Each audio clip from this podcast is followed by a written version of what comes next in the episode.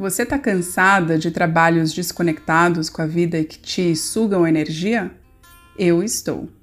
Eu sou a Lela Sá e trago para você no podcast Auto Partos reflexões para aprendermos a morrer e desapegar de um estilo de vida que não nos cabe mais. Assim, poderemos criar trabalhos mais ligados à nossa própria natureza. Chega de trabalhos ancorados só no dinheiro ou inclusive só no propósito. A integração se faz necessária, bem como o parto de si mesma como um ato de adultecer e se responsabilizar pelo seu próprio prazer de se sentir viva. Nós podemos gerar mais vida em nós, no outro e no planeta. E aqui eu trago reflexões, convidadas ou até gravações de palestras. Então, se eu falar algo que você não consegue ver ou que parece não fazer muito sentido, lembre-se disso e se inscreva no meu site para receber em primeira mão aquilo que eu oferto ao mundo, w w w ponto lela sa ponto com. Então, bora criar formas de viver que sejam mais livres, autênticas e que nos dão mais autonomia?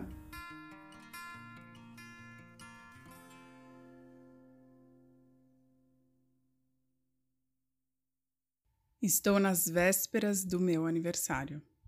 E esse é um momento em que eu sempre relembro que todo fim é um novo começo. E é um processo de reflexão, onde eu posso fazer algumas perguntas sobre o que eu vivi no passado. E como aconselhadora biográfica, eu tenho o costume de mapear o que aconteceu nos meses anteriores, para eu poder depois fazer uma análise. Então eu olho para os fatos que eu vivi ao longo do ano e o que eu senti em relação a eles. E depois eu faço uma análise. E eu queria compartilhar com você para que talvez faça sentido também fazer por aí.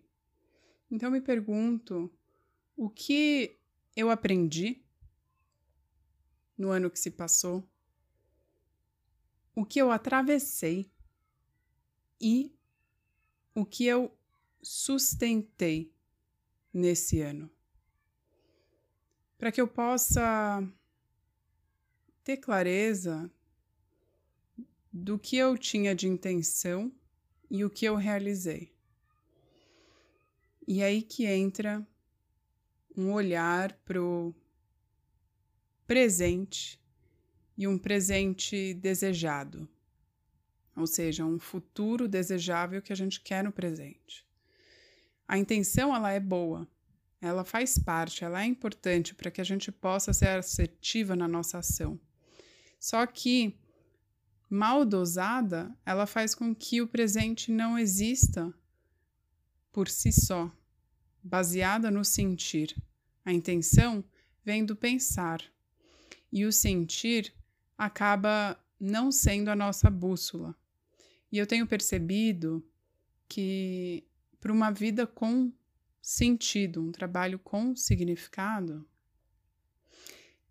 é importante a gente se perguntar o que que eu quero sentir no próximo ano? O que eu quero continuar sustentando a partir de um lugar de dentro para fora e, e olhar para, bom, o que que eu quero então viver, mas de um lugar não rígido. Então, eu faço metas de processo, ao invés de metas de resultado.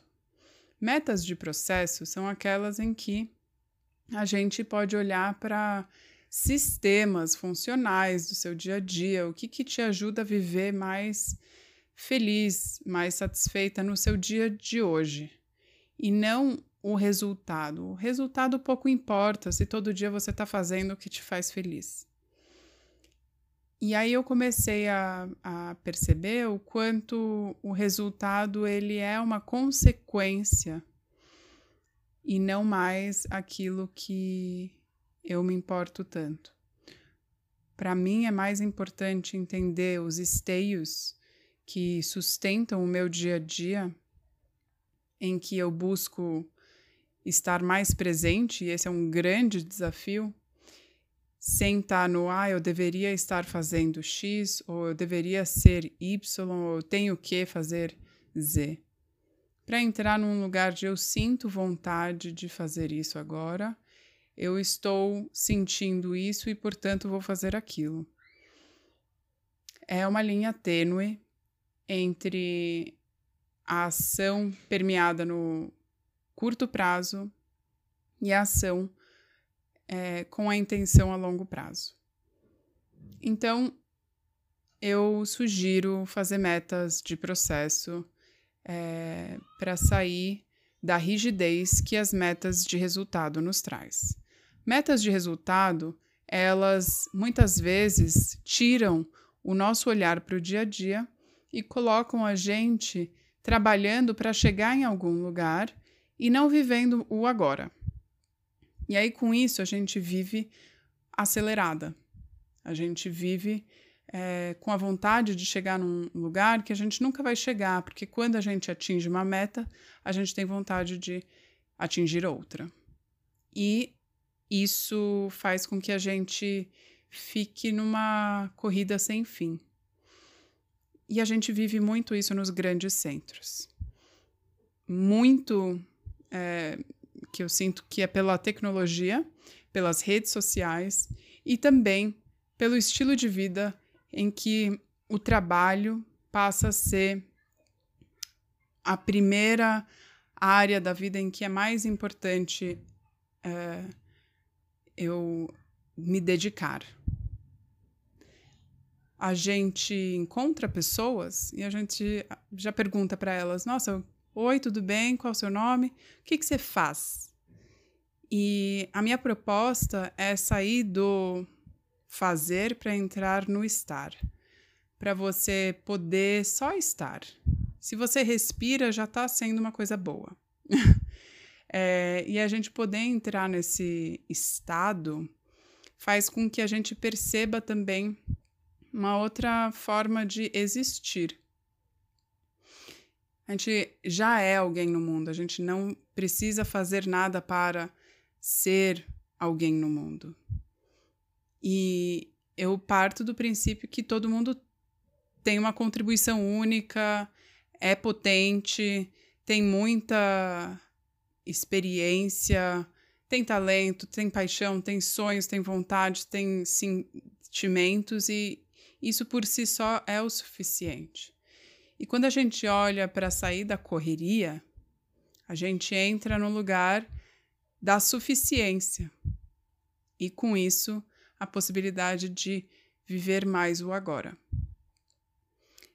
E eu estou trazendo isso tudo porque fazer autopartos exige um deslocamento, uma calibração na sua forma de agir no agora. E não ficar fazendo porque tenho que, enfim, pagar os boletos do mês, ou é, porque o meu chefe pediu, ou porque a vida é assim. É, a falta de vivacidade, falta de autonomia, a desvitalidade são sinais de que é, algo está precisando se deslocar na sua forma de ver a vida. Não tem forma certa, não tem forma errada. Tem uma forma mais viva de se viver por hora. E que amanhã pode ser diferente. Mas é a gente conseguir pendular entre as polaridades e começar a perceber, bom, se eu estou cristalizada, rígida em uma visão de mundo, talvez seja a hora de é, ampliar minha visão e perceber que existem outras formas de se viver, outros estilos de vida, outros tipos de trabalho em que te tragam energia, te tragam vontade de sair da cama, te tragam emoção e um sentimento de regeneração no seu trabalho. O seu trabalho não deveria te sugar. Ele deveria ser um lugar em que você contribui e ele te devolve alguma coisa. E, e é um fluxo. Então, é, é possível isso. é possível você conseguir ter um trabalho que seja alinhado com seus valores de vida, os seus valores pessoais. É possível você aplicar os seus talentos e suas paixões para resolver um problema do mundo, algo que te toca profundamente. É possível você ser quem você é no trabalho e não precisar se mascarar, colocar um, uma roupa que não te cabe, que, não te, que você não se identifica. É possível você ser quem você é. A gente não precisa nos diminuir e muito menos nos aumentar. A gente precisa saber viver a nossa própria forma. A gente não tem que se encaixar numa caixinha. Faça só o que lhe cabe. E dessa forma a gente vai fazendo autopartos. Hoje o que te cabe é diferente do que vai te caber amanhã. Assim como o que aquela calça que você usava com cinco anos não te cabe mais hoje. E tá tudo bem. Essa é a lei da natureza. Tudo que tá vivo cresce e amadurece. E você também, por consequência, porque você é natureza. Então, a gente querer ficar no mesmo lugar, fazendo a mesma coisa, da mesma forma, todos os dias, uma hora não vai fazer mais sentido. Mesmo se esse lugar era o que antes você vislumbrava sucesso. As coisas mudam e se transformam. Então, uh, que você possa olhar para o ano que está por vir.